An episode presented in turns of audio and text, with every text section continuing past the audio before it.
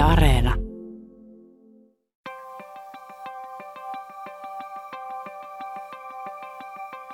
Muisti voi halkeilla, mutta haluan uskoa, että kuvat mun verkkokalvoilla on ikuisia. Ikuisuus ei ole tosin mulle sosiaalinen konstruktio, vaikka kaikki muu voikin olla. Mutta ehkä mä huijaankin sua nyt. Ota siitäkin selvää, niin siis mun verkkokalvoilta. Siellä kuvien virta rätisee. Ja ne on muuten vihreäkultaiset. Niin ne mun silmät siis. Mutta että kato silti kohti vaan. Mä tykkään siitä. Siinä on uskaltaminen vahvimmillaan.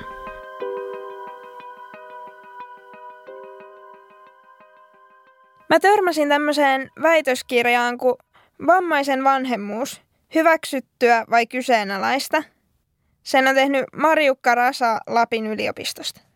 Ja siinä niin kuin, mulla pisti silmään aika karuki seikka niistä tutkimustuloksista, että niin kuin, vammaisen vanhemman lapset kokee todennäköisesti koulukiusaamista. Ja se kyllä niin kuin oikeasti jotenkin tuntuu aika syvällä, että se oma semmoinen ehkä yksi pahimpia pelkoja niin kuin vanhemmaksi ryhtymisessä oli sitten niin tämmöinen tilastollinen fakta. Joo, mä muistan, sä joskus mulle mainitsit tosta, tosta väikkäristä.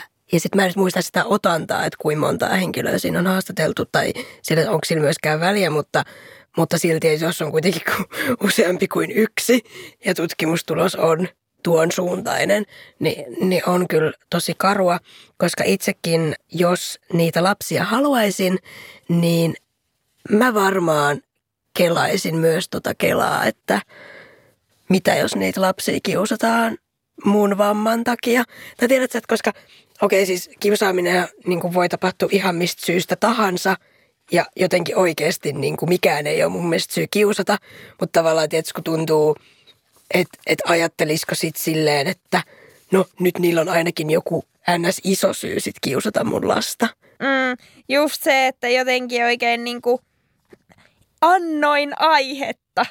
Tai siis silleen, että koska on se väistämättä se vaan niin kuin välillä tuntuu siltä, että, että on jotenkin silmiin pistävä ja se niin kuin oma olemassaolo on helposti ajoittain provosoivaa, niin miten sitten tämä versus se, että joskus niin kuin vääränlaiset lenkkaritkin riittää?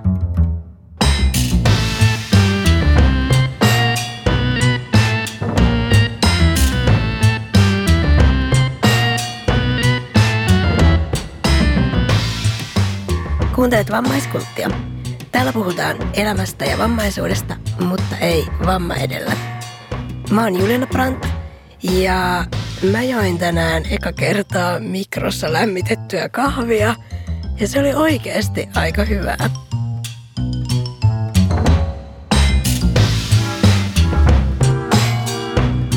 Ja mä oon Jennina Järvi ja mä oon syönyt aamupalaksi semmosen Haikyypin jämät edelliseltä illalta. mä en tiedä, voinko mä nyt elää tämän kanssa. Kyllä mä voin.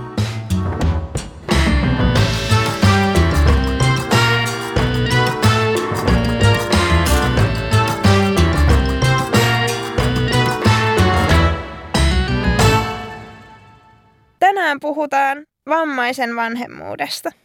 Mm, mä oon muutenkin pohtinut kasvattajuutta. Myös sen takia, että kun on tavallaan nuorisotyön alalla, niin sitten monet näkee mut kasvattajana. Tai silleen, että okei, vaikka en tällä hetkellä tee aktiivisesti duunia, vaan opiskelen siihen liittyviä asioita, niin, niin silti moni voi ehkä olettaa, että mä oon semmoinen jotenkin perhekeskeinen ihminen tai että haluaisin jälkikasvua. Mutta tota, tai että että mulla olisi jotenkin semmoisia ajatuksia, koska, koska niin kun, no, teen kasvatustyötä. Ja, ja sitten se on ollut mulle kuitenkin aika vierasta ajatella, tai mä oon vaan silleen, että no mä teen tätä duunia, mitä mä niin teen. Ja sitten ylipäätään, kun tänään vaikka puhutaankin vanhemmuudesta, Niin sit mun mielestä on kuitenkin tosi tärkeää nostaa esille se, että, että onhan niin kuin kasvattajuutta muutakin kuin, niin kuin ydinperhe ja verisukulaisuus vanhemmuutta. Esimerkiksi itse koen, että mun äidin äiti on mun vanhempien ohella kasvattanut mua tosi paljon ja, ja siksi mä haluaisinkin jotenkin puhua laajemmin tai ja nähdä ja kuulla keskusteluissa laajemmin sanaa niin kuin kasvattajuus, joka ei palautuisi ydinperheeseen ja vanhempiin.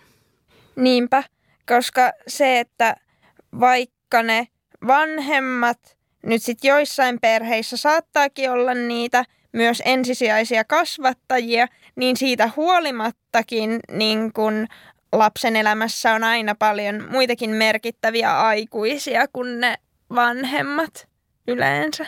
Niin ja sitten joillekin totta kai voi olla silleen, että vaikka välit vanhempiin on niin vaikeet, että sitten se ensisijainen kasvattaja voi olla vaikka senkin takia joku muu. Niinpä, niinpä. Mutta siis nimenomaan se, että vaikkei oliskaan, niin siitä huolimatta mm. niin kun, niitä on muitakin, niin sitä just, että et sen takia sitä ehkä sitä ydinperhettä ei niin paljon ole ikään kuin olemassa kuin mitä siitä puhutaan. Tai siis sille. Niin, toi on silleen kyllä mielenkiintoinen, koska välillä mä pohdin itseksi, että, ah, että puhutaanko enää ydinperheestä niin paljon ylipäätään vaikka Suomessa. Mutta sitten mä oon vähän se, että no eikö täällä kuitenkin?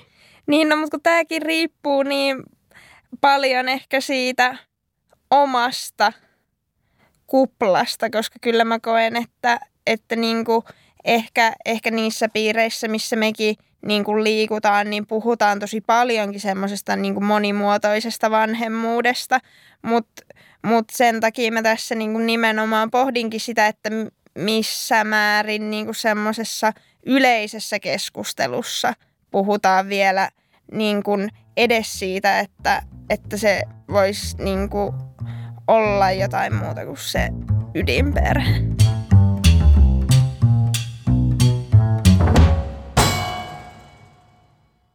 Toinen juttu, mitä on pohtinut tähän vanhemmuuteen liittyen, niin on just se, että kun itsellä jo omassa arjessa on niitä apukäsiä kuitenkin läsnä, niin miten tämä niin kun henkilökohtainen apu sitten suhtautuu siihen perheen pyörittämiseen ja siihen, että pitää tavallaan niin kun varsinkin pienen lapsen kohdalla sit niin kun mahdollistaa ne perustarpeet, joihin niin kun itsekin saa jo tukea. Ja kyllähän se niin kun järjellä tietää, että ei se oikeasti niin, kuin niin paljon sit kuitenkaan. Tai, tai siis, että niin kuin tiedostan, että esimerkiksi mun jotenkin pelko siitä, että, että no, mutta että vaikuttaako se jotenkin mun lapsen turvalliseen kiintymyssuhteeseen, että siinä on niin kuin niitä tai useampi niitä ihmisiä siinä kuviossa mukana, niin ei välttämättä ole relevantti. Mutta just se, että tämmöisistä syistä sitten ehkä tuntuu, että siihen niin kuin vammaisen vanhemmuuteen usein suhtaudutaan vähän ennakkoluuloisesti, että, että no mutta että miten sä nyt voisit jotain perhettä pyörittää, että pystyt sä nyt itsestäskään huolehtimaan. Ja se on jotenkin niin kuin aika karua ja mä en tiedä, että liittyykö se myös siihen, että vammaisia on ylipäätään totuttu niin kuin pitämään jotenkin avun kohteina, niin sitten ei nähdä niin kuin sitä vammasta sille aktiivisena vanhemmuuden toteuttajana myöskään, että heijastuuko se sitten tähän vanhemmuuskeskusteluun nimenomaan. Niin, edelleenkin tuntuu, että pitää tehdä aika paljon töitä sen eteen, että meidät nähtäisiin aktiivisina toimijoina melkein missä vaan muuhun kuin spesifisti vammaisaktivismiin liittyvissä asioissa. Tai tiedätkö just, että meidät nähdään aktiivisina toimijoina esimerkiksi niin kuin perhe- ja muissa ihmissuhteissa ja just vaikka vanhemmuudessa. Jotenkin, mulla tuli mieleen se, se kliseinen fraasi siitä, että sun pitää eka rakastaa itseäsi ennen kuin sä voit rakastaa ketään toista. Niin sit on ihan vähän sama, niin kuin, että tavallaan tuohon avun tarvitsemiseen, että no mut eikö sun pidä ensin huolehtia itsestäsi silleen sata kautta sata, että sä voisit huolehtia siitä sun lapsesta. Totta, niin, toi olikin hyvä rinnastus. Niin, niin mä näen tämän niin kuin tälleen. Mutta kun sitten, kun mun mielestä tämä liittyy keskusteluun myös siitä, että mikä on riittävän hyvää tai ylipäätään riittävää vanhemmuutta ja huolenpitoa ja kuka ne raamit määrittelee. Totta.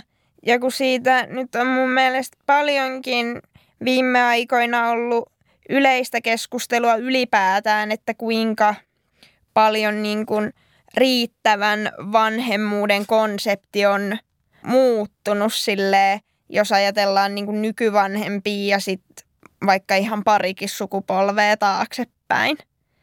Niin nythän se jotenkin, no en tiedä, en haluaisi stereotypisoida, mutta kyllä se välillä tuntuu vähän siltä, että, että jos sanotaan, että ihminen on ihmiselle susi, niin varsinkin niin kuin äiti toiselle äidille, jos, no mutta nettikeskustelut nyt on asia erikseen, mutta kyllä se muutenkin, mutta kyllä se välillä tuntuu olemaan vähän semmoista, mitä, eikö teillä muka sormiruokailla? ja ja sitten se, että jos tavallisenkin ihmisen on niin vaikea olla riittävä vanhempi, niin miten sitten jos siinä on niin kuin just se, että jos sulla on sitten joku oikea syy, miksi sua voidaan kyseenalaistaa, että on aina tämä mm. oikean syyn niin välillä tuntuu, konsepti, mihin tuntuu palautumaan. Jep, ja tuntuu välillä, että ihan kuin se olisi joku semmoinen oravan pyörä tavallaan.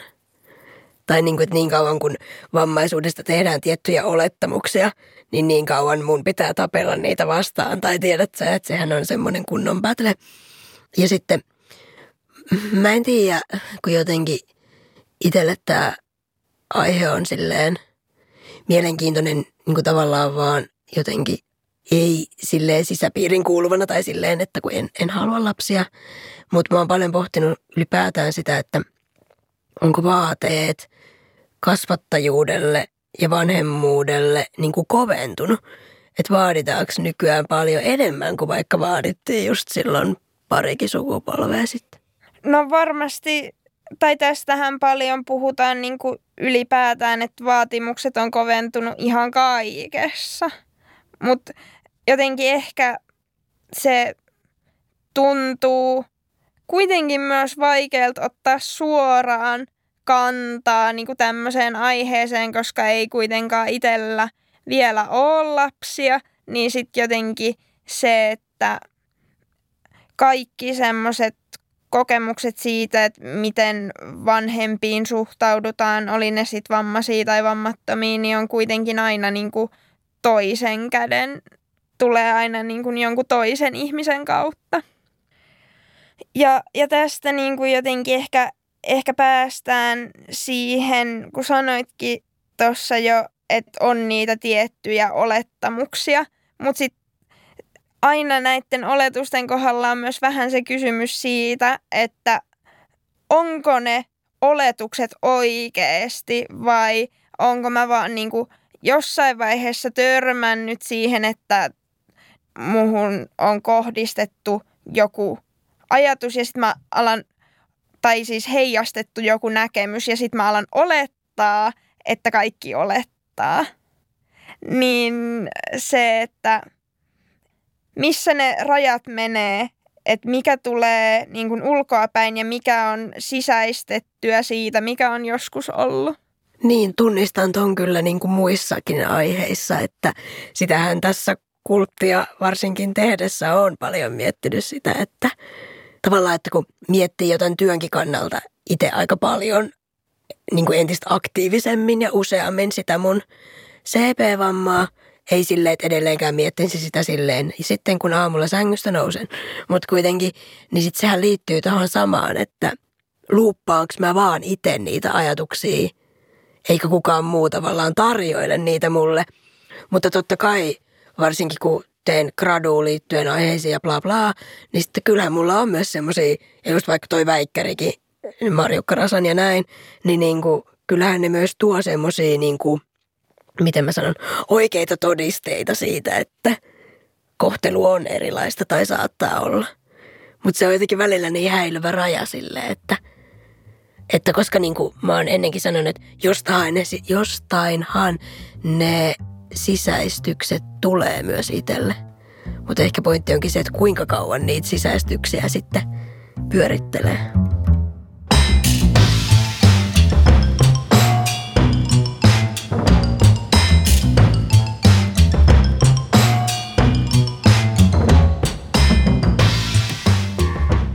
Tervetuloa vammaiskulttiin, Leena Ollila. Voisitko kuvailla sun perhettä kolmella sanalla? Kiitos ensinnäkin. Sain tulla tänne ja kolme sanaa perheestä. Äänekäs, vauhdikas ja yhteishenkinen. Kuulostaa ihanalta. Ketä sun perheeseen kuuluu? Mun perheeseen kuuluu avimies Jukka ja sitten meidän esikoinen Juha, joka on 24-vuotias. Hän on jo lähtenyt oman kodin perustanut ja sitten meidän 15-vuotias Oona. Hän asuu vielä kotona. Ja sitten meidän koira Nikke. Hän on Yorkshiren terrier. Mä just menisin kysyä, että minkä rotunen, koska olen koira-ihminen. Se on aina olennainen tieto. se, se on oikeasti olennainen tieto. Ja huomasitteko, meidän Nikke. Niin. Joo, kuulostaa oikein semmoiselta perheeltä, mihin on varmasti kiva kuulua. Seleena toimit Kynnys ryn hallituksen puheenjohtajana. Kyllä. Mikä on Kynnys ry ja mitä te teette? Kynnys ry on äh, ihmisoikeusjärjestö ja auttaa kaikkia vaikeavammaisia ja kaikkea muutakin diagnoosiin katsomatta. Että meillä ei ole se, että katsotaan, että me ei olla potilasjärjestö, vaan me ollaan, autetaan kaikkia. Mikä on ollut sulle vanhemmuudessa merkittävintä? Kaikki. Saa olla äiti ja saa olla tuki, turva, mitä lapsi ikinä tarvii. Olla tärkeä. No, millaisia asioita lapsi antaa vanhemmalle? Jaa, lapsi antaa vanhemmalle. Hän antaa myös paljon. Rakkautta, läheisyyttä, oppia. No oppi on meillä molemmin puolista. Äiti ei ole enää niin nuori, niin se antaa nykypäivää. Antaa kaikkea. Onko sulle aina ollut selvää, että sä haluat perheen? Oletko sä haaveillut siitä aina? Kyllähän sitä tietenkin joskus aikanaan niin kuin nuorempana se oli ihan täysin selvää, että sitten kun musta tulee äiti, no sitten tietyllä tavalla jossain vaiheessa nuoruutta tuli vaan, että no ei, se vaihteli. Sitten löytyi mies ja totta kai se oli päivä selvä. ei sitä mietitty, se oli vaan, totta kai. Jotenkin ihanan kuulostaa, että sit, sit se vaan olikin selvää, eikä sitä Niin. tarvinnut miettiä. Se oli vähän niin kuin normaali, siis tavallisessa arjessakin. Tänään on, huomenna ei, ylihuomenna ehkä. Niin kuin mielipide vaihtuu milloin missäkin, niin Mm. löytyy se oikein, niin totta kai. Ajattelit sä koskaan, että sinun lyhytkasvuisuus voisi olla kynnyskysymys sille perheen perustamiselle? En. En, että en osannut edes ajatellakaan mitenkään esteenä, että en terveydellisesti enkä millään muulla tavallakaan. Tuntuuko susta, että muut ihmiset ulkopuolelta vois ajatella, että se lyhytkasvuisuus voisi olla ongelma perheen perustamisessa? Liittääkö muut ihmiset siihen jotenkin vaikeuksia? Öö, No jos puhutaan niin kuin terveydenhuoltopuolelta, niin ehkä tämmöiseen niin kuin synnytykseen ja tämmöiseen, raskauteen. Mm. Sieltä voi ehkä tulla niin kuin huoli, että miten jaksaa ja miten kestää sitten luusto ja tämmöinen. Onko ne huolet siis ihan niin kuin relevantteja tai sille oikeit huolia vai onko ne On, siis on niitäkin, joo, Joo, kyllä, kyllä joo. on semmoistakin. Niin että just. ei se ihan niin kuin turhaa huolta ole. Joo. Ja sitten taas tuota, muualta puolelta se huoli, niin se riippuu ihan huolen tyylistä, että mikä on. Huolen tyyli. Mm. Ihana. Huolikategoriat. voisi alkaa laittaa omaan päähänsä. Niin, että sä et koe, että siinä oli mitään semmoista jotenkin ehkä erityistä kriiseiltävää Ei. niin kuin sen ei. enempää kuin muillakin. Mm. Että ihan sama. Ja kaiken mitä sitten niin kuin ajatellaan, kun synnytys alkoi lähestyä, niin pinnasängyt, vaunut ja nämä, niin sitä vaan teki normaalisti niin kuin vaan omien mittasuhteiden mukaan. Niin aivan. Että se oli semmoista ihan, ei siitä niinku stressiä ottanut. Sitä vaan teki.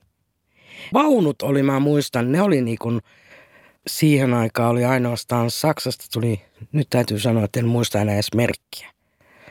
Mutta se oli ainut, missä kääntyi se aisa. Aa, joo, joo, että sit sä yletit niin. Niin. Joo. Mutta tuota, nykypäivänä ne on kaikki vaunut vissiin aika lailla. Niin on.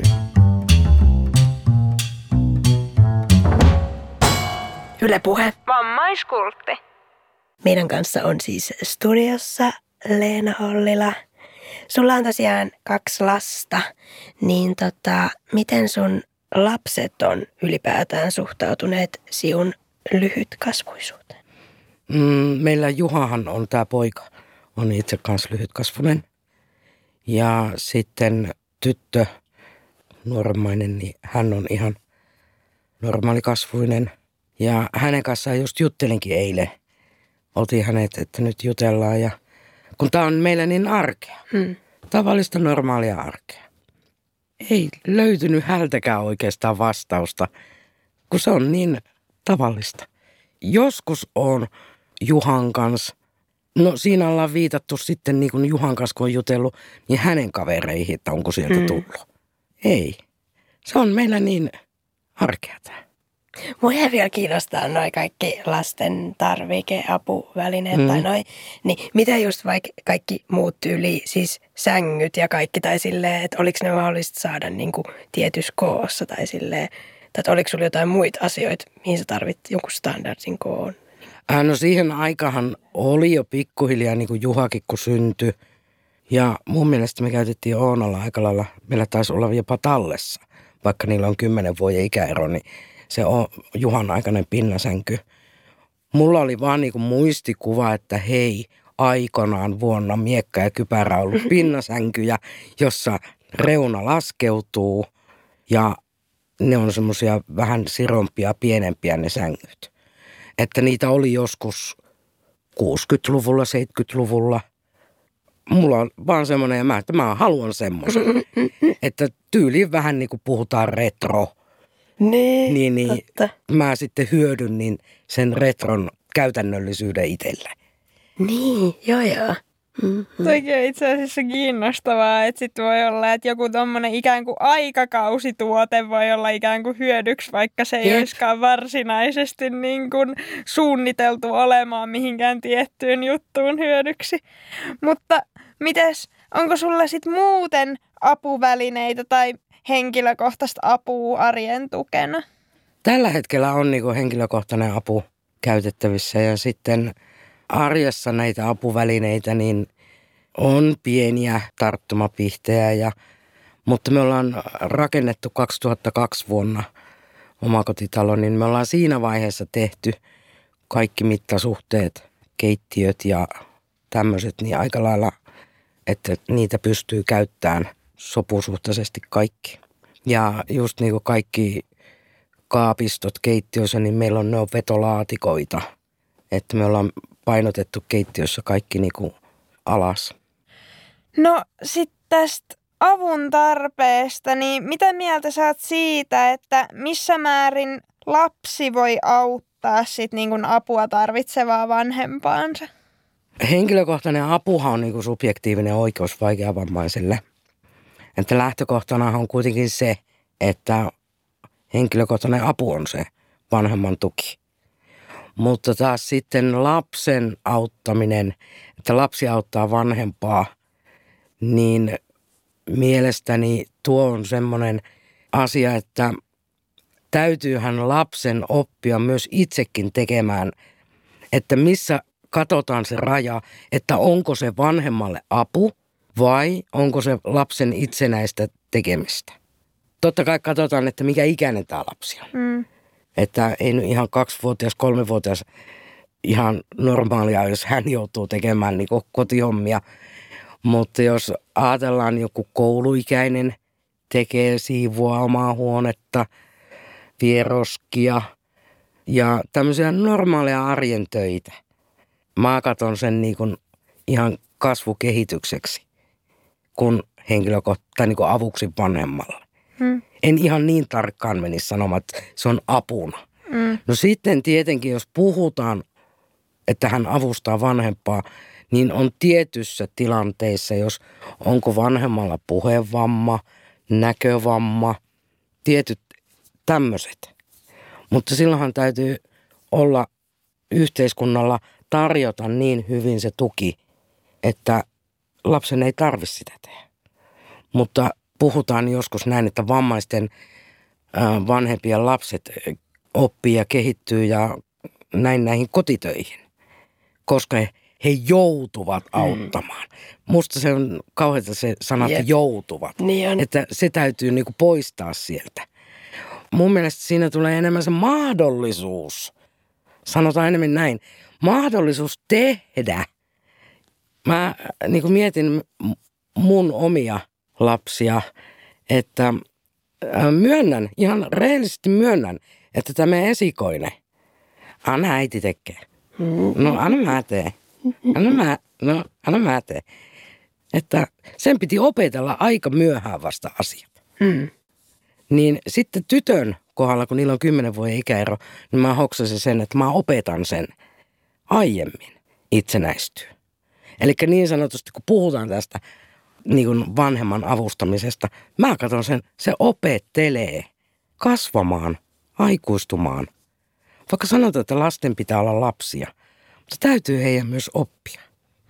Kyllä mä ainakin näen, että yksi vanhemmuuden tehtävä on opettaa lapsilleen Just. niin. taitoja. Ja niin. sitten taas, että miten ne taidot niin kuin välittyy, niin on eri asia, mutta kuitenkin, että niin. laittaa niin. siihen tilanteeseen. Että, että niin tässä vammaisuudessa on otettu vaan se Ää, mä koen itse, että se on otettu se sana, että lastakin käytetään avustajana. Joo, kyllä mä oon kans, tai että mä en tiedä, tuleeko se osittain myös siitä, että vammaiset niin helposti nähdään niin kuin avun kohteina ylipäätään, että sitten se tulee heti myös siihen perhepuheeseen jotenkin automaattisesti, että no totta kai se lapsikin joutuu sitten niin kuin heti avustajaksi sille vanhemmalle, koska ei se nyt varmasti, niin kuin, tai niin sen ei pitäisi mennä, eikä varmasti niin kuin monissa perheissä edes mene. Meekään. Mm.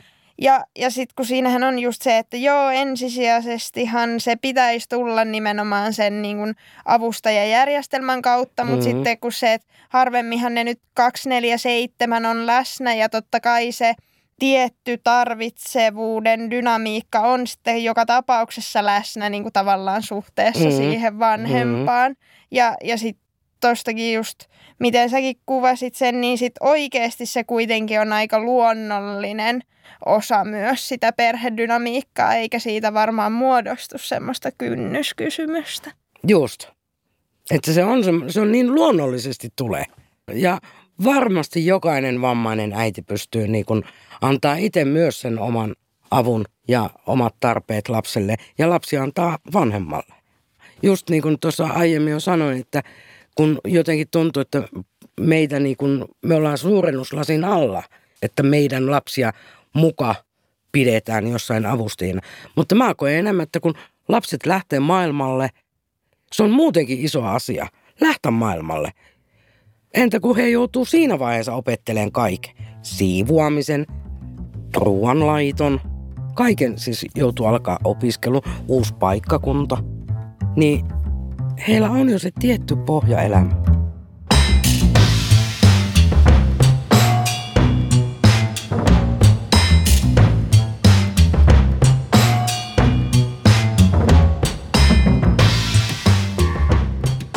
Vammaiskultissa tänään vieraana Leena Ollila ja puheenaiheena meillä on vammaisen vanhemmuus. Pidetäänkö vammaista sun mielestä tasaveroisena vanhempana, esimerkiksi just kouluyhteisössä tai terveydenhuollossa? Ei. mutta siihen kuitenkin yritetään pyrkiä. Että riippuu ihan henkilöistä, jotka sen kohtaavat. Niin sosiaali- kuin terveyspuolellakin. Että sosiaalipuolella taas sosiaalityöntekijät voi olla hyvinkin, että jos niillä ei ole ollenkaan kokemusta, että ne ei ole kohdannut vammaista äitiä, sitten tavallaan se henkilö itsessään on outo heille, että aivan uusi asiakkuus. Jos sosiaalityöntekijä on pelkästään niin kuin kirjan oppinut, ei mikään tämmöinen maalaisjärjen käyttäjä, niin kyllä siinä niin kuin on tullut törmäyksiä, että Mua kiinnostaa toi, kun sanoit tuossa, että, että jos, se, jos vaikka sosiaalityöntekijä ei ole kohdannut mm. ennen vaikka vammaista vanhempaa, niin jotenkin, mikä on sun oma mielipide, onko se vielä jotenkin tosi erikoista, jos vammainen ihminen on vanhempi? Tai silleen, että onko niinku jotain, voidaanko ajatella, että, että kaikenlaisia perheitä on ja vammaiset on tietenkin yksi, yksi perhemuoto. On, siis mehän ollaan yksi perhemuoto. Mm. Nykypäivänä meitä on enemmän. Mm, mm. Ja että me ei olla enää se niin sanottu vähemmistö. Niin, niin. Että koska kuitenkin nykypäivänä on niin monenmoista muutakin perhemuotoa. Että en voi kokea, että ollaan vähemmistö. Mm, niin, niin, tätä mä just haen niin takaa. Mm. Tai silleen, että kun ylipäätään jotenkin vammaiset nyt on niin kuin vähemmistö, mutta sitten taas, että missä asioissa ollaan jotenkin vähemmistöjen vähemmistöjä, mm. missä taas... Niin mutta totta kai siihen niin sanottuun vähemmistöön, eli siihen vammaan mm. takerrotaan. Niin, niin. Marjukka Rasan väitöskirjan mukaanhan siis vammaisen vanhemman lapset kohtaavat todennäköisesti koulukiusaamista – mitä ajatuksia tämä herättää sussa ja ootko itse törmännyt tämmöiseen ilmiöön? No tuo kiusaaminenhan on ihan täysin niin lasten puolelta, vanhempien puolelta, koulun puolelta tietämättömyyttä. Että siellä ei niinku tiedetä asioita, ei tunneta asioita, ennakkoluulot. Kun asiat tuodaan esille ja keskustellaan, niin ne yleensä helpottuu. Ja totta kai on myös sekin, että miten niin itse vammainen sen kokee ja miten itse lapsi sen kokee.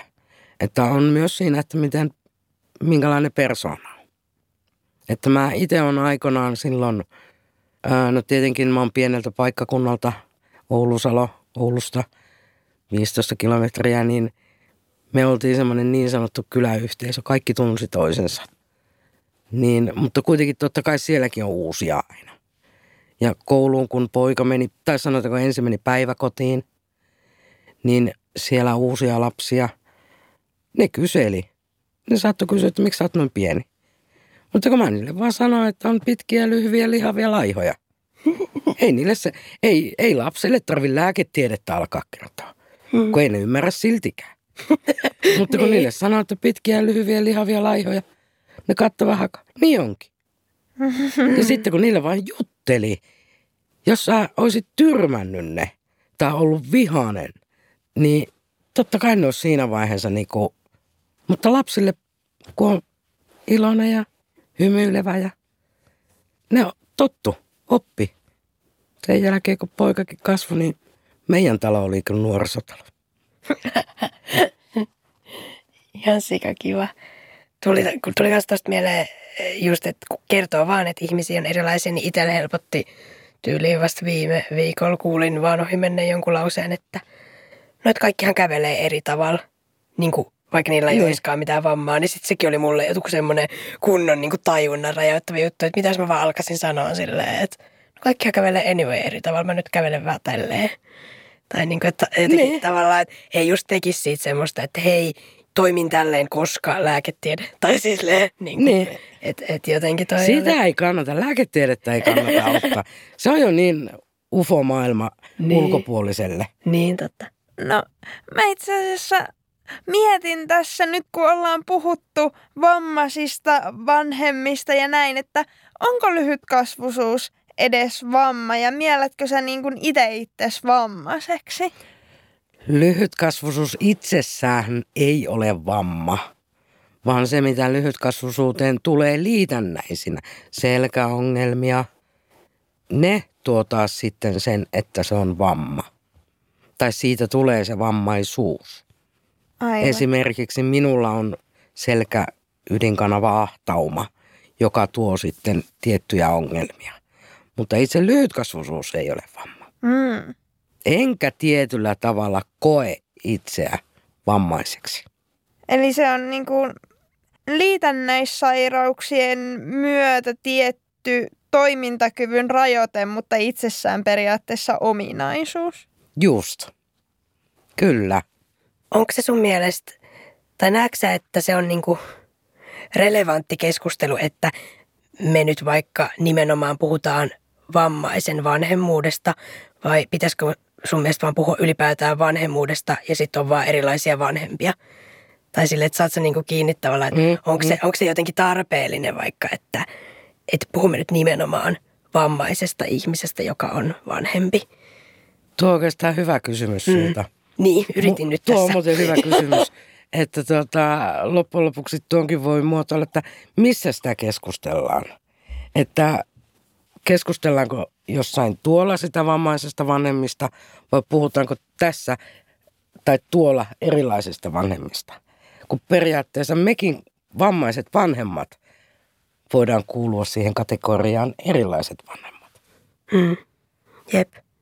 Ja sitten just sitäkin, että kun vaikka itse, itse on monesti, monesti sanon sitä, että no en mä nyt mieti mun vammaa mitenkään ahkerasti. Mm. Tai silleen, niin, Miksi sä miettisit sitä? niin. tai just silleen, mm. niin kuin, että mutta sitten se on, kun tiedätkö, puhuu niin kuin vaan vammaisfilterillä, mm. niin sitten jotenkin tulee semmoinen olo, että wow, mun olisi nyt ehkä pitänyt miettiä tätä enemmän kuin mä mietinkään.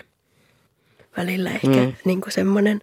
Tai tavallaan just se, että tuleeko tavallaan se keskustelu siitä, että no niin, nyt meillä on tämmöinen vammaiserityinen asia. Mm. tai ihan kuin va- vanhemmuus olisi jotenkin erityistä, mutta siis kuitenkin, niin tuleeko se loppupeleissä niin kuin vammattomit, vammattomilta ihmisiltä? Tai silleen, että mistä se tavallaan tulee se keskustelu sille, että vammaiset pitää nyt saada mukaan johonkin tiettyyn keskusteluun? Vai voiko se tulla tavallaan vammaisilta yhteisönä itsessään, että hei, ottakaa meidätkin mukaan tähän vanhemmuuskeskusteluun? Mä luulen, että se riippuu tilanteesta. Mm. Toisessa paikassa se tulee vammattomilta ja toisessa paikassa vammaisilta. Riippuu ihan tilanteesta, Mm. paikasta ja asiasta. Niin, niin. Jep. No sitten meillä on ollut tapana sekä meidän vammattomilta että vammaisilta vierailta kysyä tämmöinen niinku vammaisbarometri, että kuinka tuota, vammaiseksi tai vammautetuksi oot kokenut itsesi tässä maailmassa asteikolla nollasta sataan. Tänä päivänä ehkä joku 50.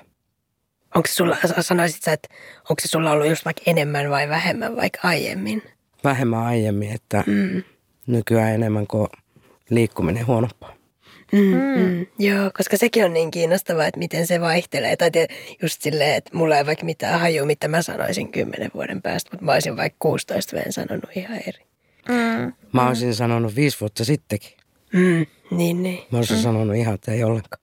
Koetko, että se vaihtelee myös jotenkin silleen päivittäin tai ylipäätään jotenkin elämäntilanteen mukaan? No joo, kyllä, on. Jos noin lähdetään tarkentamaan, niin kyllä vaikuttaa myös sekin. Koska se on vaan silleen niin kuin semmoinen, mitä itsekin on joskus huomannut, että siihen jotenkin vaikuttaa niin monet tekijät, niin sitten on kiinnostavaa, että meneekö se muillakin samalla tavalla. Mutta kiitos Leena Ollila, että olit meidän vieraana. Kiitos. Kiitos munkin puolesta.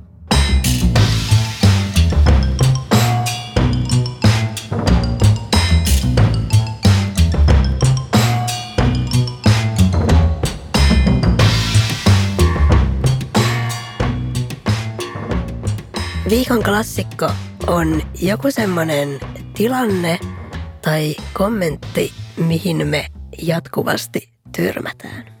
Tai sitten se voi olla jotain ihan muuta. Tällä kertaa puhutaan Juliannan hedelmällisyydestä. Joo, kyllä.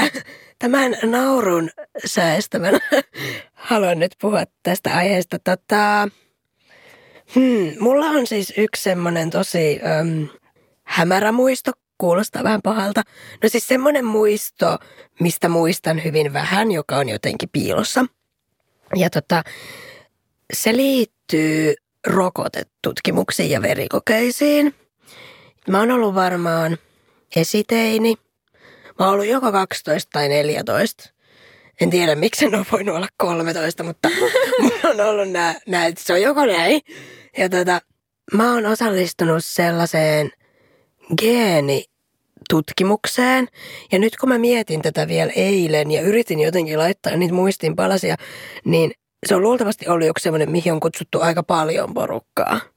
Et mä en tiedä, onko mä ollut vain joku random otanta, niin kuin tiettynä ikävuotena syntynyt tyttö tai jotain muuta. Mutta mä oon siis ollut tämmöisessä testissä, jossa on tutkittu minun kohdallani sitä, että voiko mun CP-vamma periytyä mun mahdollisille lapsille. Ja, ja tavallaan, että vaikka olisinkin ollut vain joku random otanta tyttö, niin, niin silti musta on jotenkin varmaan niin kuin tosi tai varmaan on ollut aika merkittävää niin kuin se, se siellä henkilökunnalle, että niin, hänellähän nyt on oikein tämmöinen syy tavallaan tässä geenitutkimuksessa, joka on kiinnostavaa.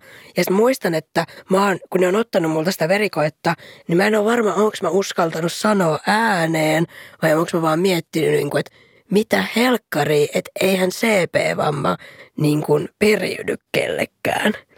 Ja, ja sitten kun tätä pyörittelin eilen, niin googlesin sitten vielä kerran, että voiko CP-vamma periytyä.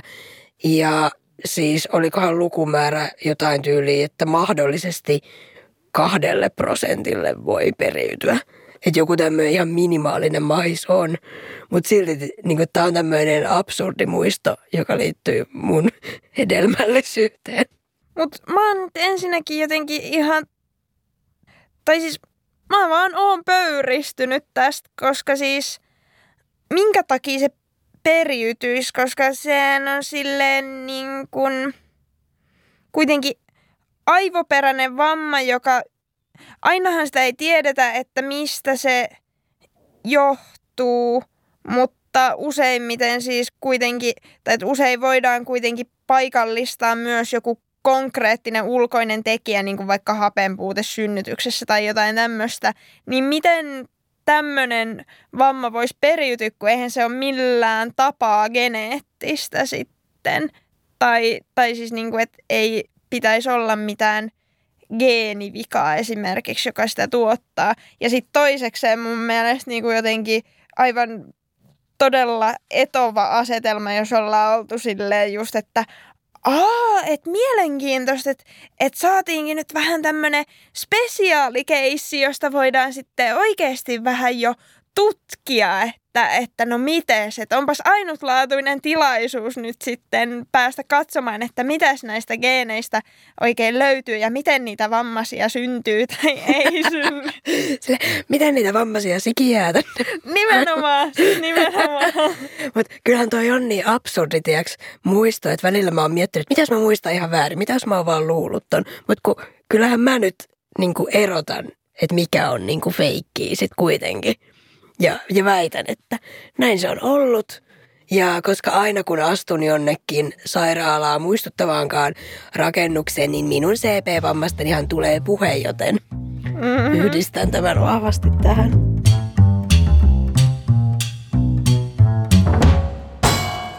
Kuuntelet Yle Puhetta. Tämä on vammaiskultti. Mä itse asiassa löysin, kun äh, kahlasin nettiä niin mua kiinnosti että löytyisikö toiselta puolelta tavallaan niin kuin mm, vammaisten vanhempien lapsista ja heidän niin kuin siitä, ylipäätään sit perhedynamiikasta jotakin, jotakin tietoa. Ja sitten löytyi itse asiassa tämmöinen tosi spesifi Oulun ammattikorkeakoulun kätilöopiskelijoiden, mun mielestä oli niin kuin opinnäytetyö vuodelta 2017, kuin että lapsena vammaisen vanhemman perheessä – aikuistuneen lapsen kokemuksia elämästä ja tuen tarpeesta vammaisen vanhemman perheessä. Ja, ja sitten siinä oli erityisesti niin kuin tutkittu tavallaan kahta asiaa. Eli niin kuin sitä, että minkälaisia fiiliksiä ö, vanhemman vamma tai sairaus herätti tässä lapsessa. Ja minkälaista tukea tämä lapsi ja koko perhe oli saanut niin kuin tähän tilanteeseen, että, että perheessä on vammainen vanhempi. Ja huomionarvoista vielä se, että kyseessä oli nimenomaan niin kuin pitkäaikaissairaiden ihmisten lapset tai sitten fyysisen vamman omaavien, omaavat henkilöiden lapset. Ja aikuistuneita sen takia, että no aika on kulunut, niin voi silleen reflektoida niin kuin objektiivisemmin ja pidemmältä tähtäimeltä sitä omaa kokemusta. Ja musta tämä oli tosi kiinnostavaa.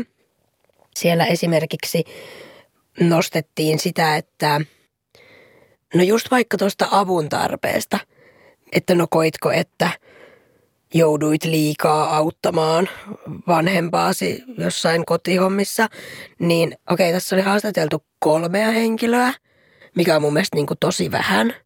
Ja mä oon ehkä vähän kriittinen sen suhteen, että siinä on ollut vain kolme, mutta varmasti tämä on taas kerran ollut sellainen marginaalinen aihe, että ei ole vaan löytynyt enempää ihmisiä ja sillä pitää mennä mitä on. No kuitenkin niin esimerkiksi tuohon avun tarjoamiseen ja tavallaan auttamiseen, niin tosi moni olikin niin kuin tavallaan ehkä vastoin yleistä hypoteesia sanonut, että ei ole kokenut, että on mitenkään niin kuin kärsinyt siitä auttamisesta, että just se, että vammattomien ihmisten lapsetkin auttaa tyyliin kotitöissä ja saa sitten viikkorahaa TMS, niin sitten ihan samalla tavalla. Mutta oli joitain semmoisia erityispiirteitä, kuten että sille lapselle oli saattanut vaikka tulla tutuksi joku jotkut neulat ja tällaiset, mitä sen niin kuin vanhempi käytti, mutta ei se nyt lapsi nyt luultavasti pistänyt sen vanhempaa, mutta tiedät että siinä oli jotain erityispiirteitä, mutta ei siinä niin kuin, ei se ollutkaan niin kuin jotenkin ihan major juttu siinä elämässä.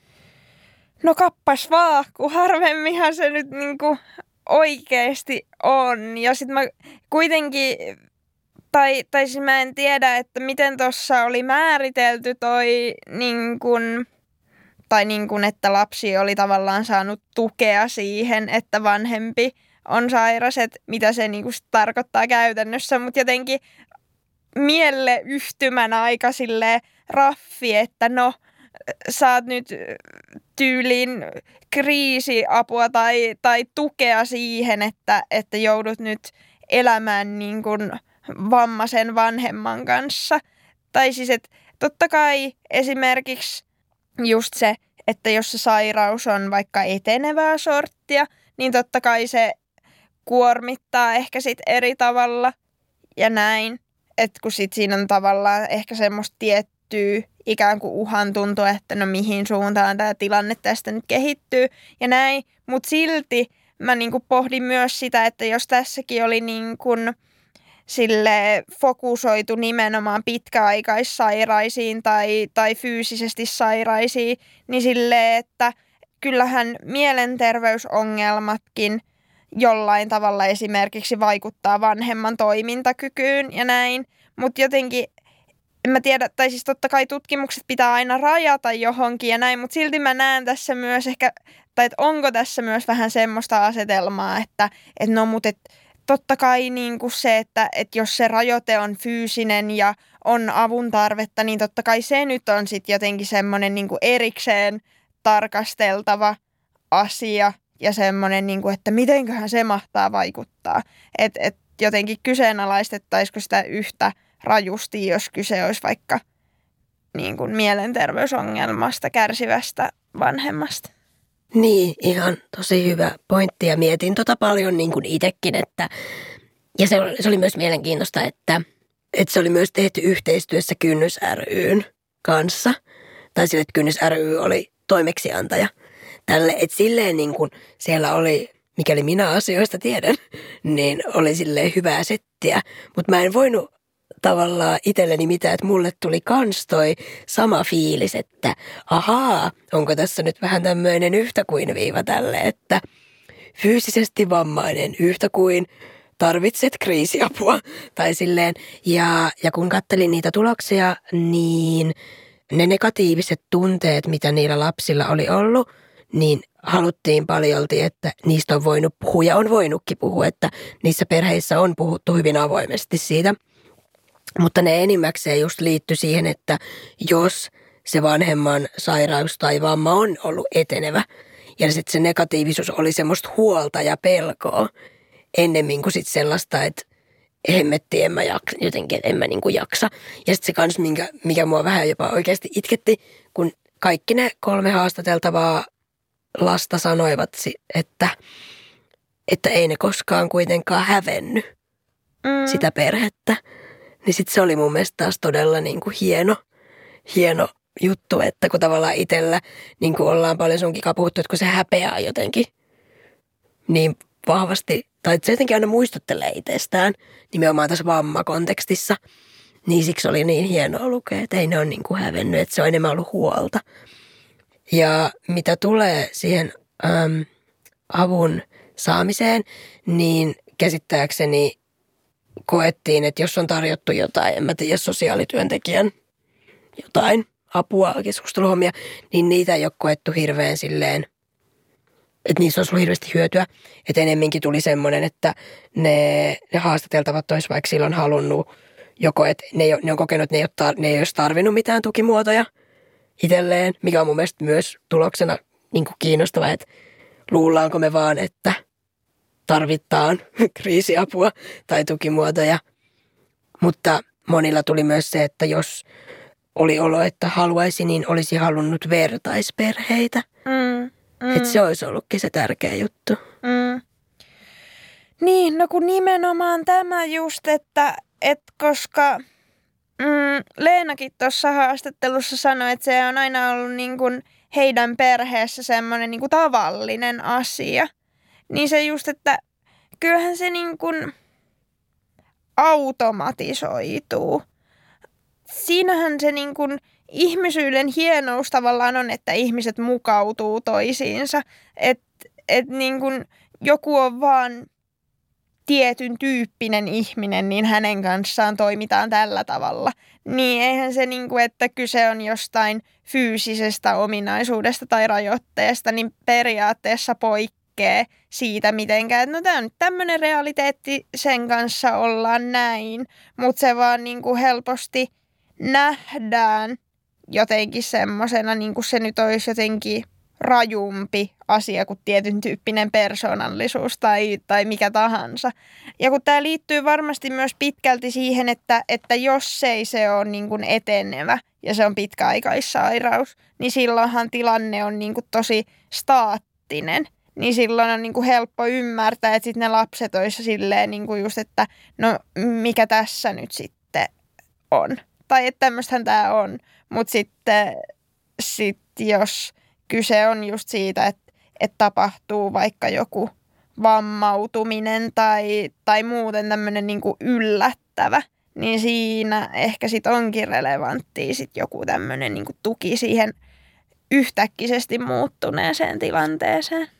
Niin, koska silloin on kyse niinku silloin on kyse kriisitilanteesta mm, mm. ja elämän ra- radikaalista muutoksesta. Ja kun just mun mielestä oli jotenkin hyvä, kun siellä sanoit, että tämmöistä tämä nyt on.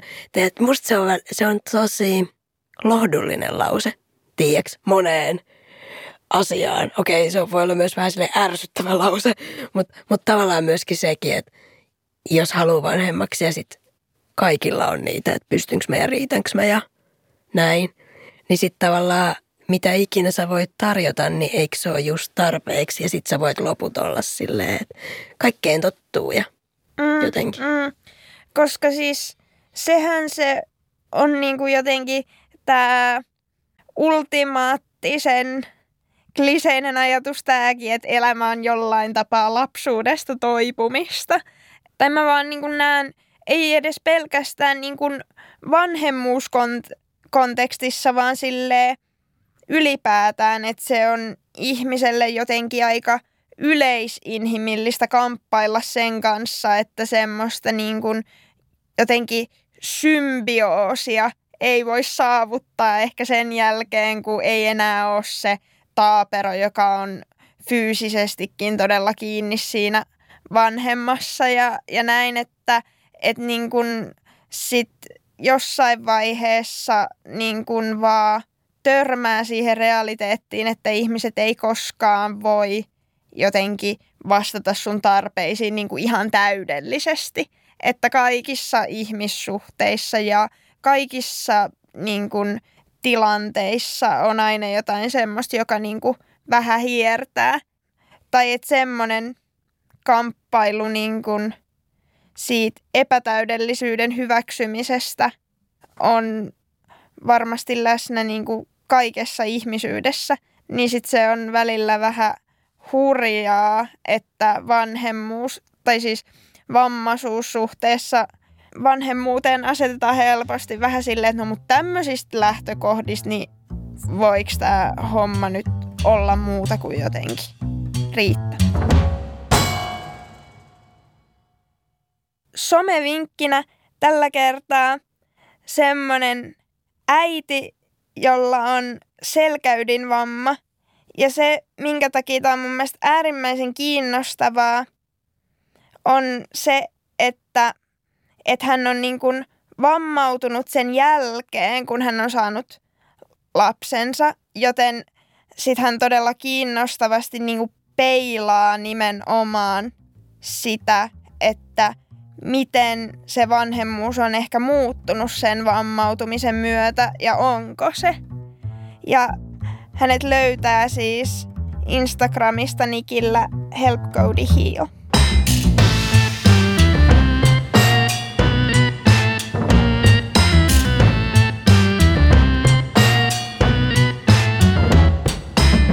Kuuntelit vammaiskulttia. Meille saa mielellään laittaa kysymyksiä ja palautetta. Lähetä sähköpostia osoitteeseen vammaiskultti at gmail.com tai laita viestiä Instassa, josta löydät meidät nimellä Vammaiskultti.